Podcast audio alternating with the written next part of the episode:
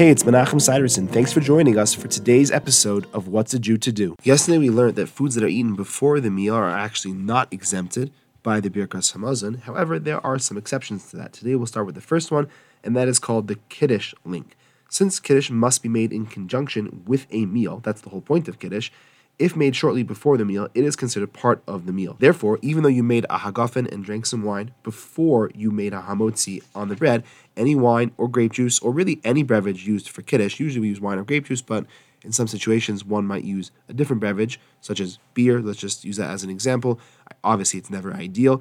That beverage and the bracha made over it is linked to the meal. And as such, the after bracha on the wine can also be covered by the Birkas Hamazon. Thanks for joining me. I look forward to seeing you tomorrow.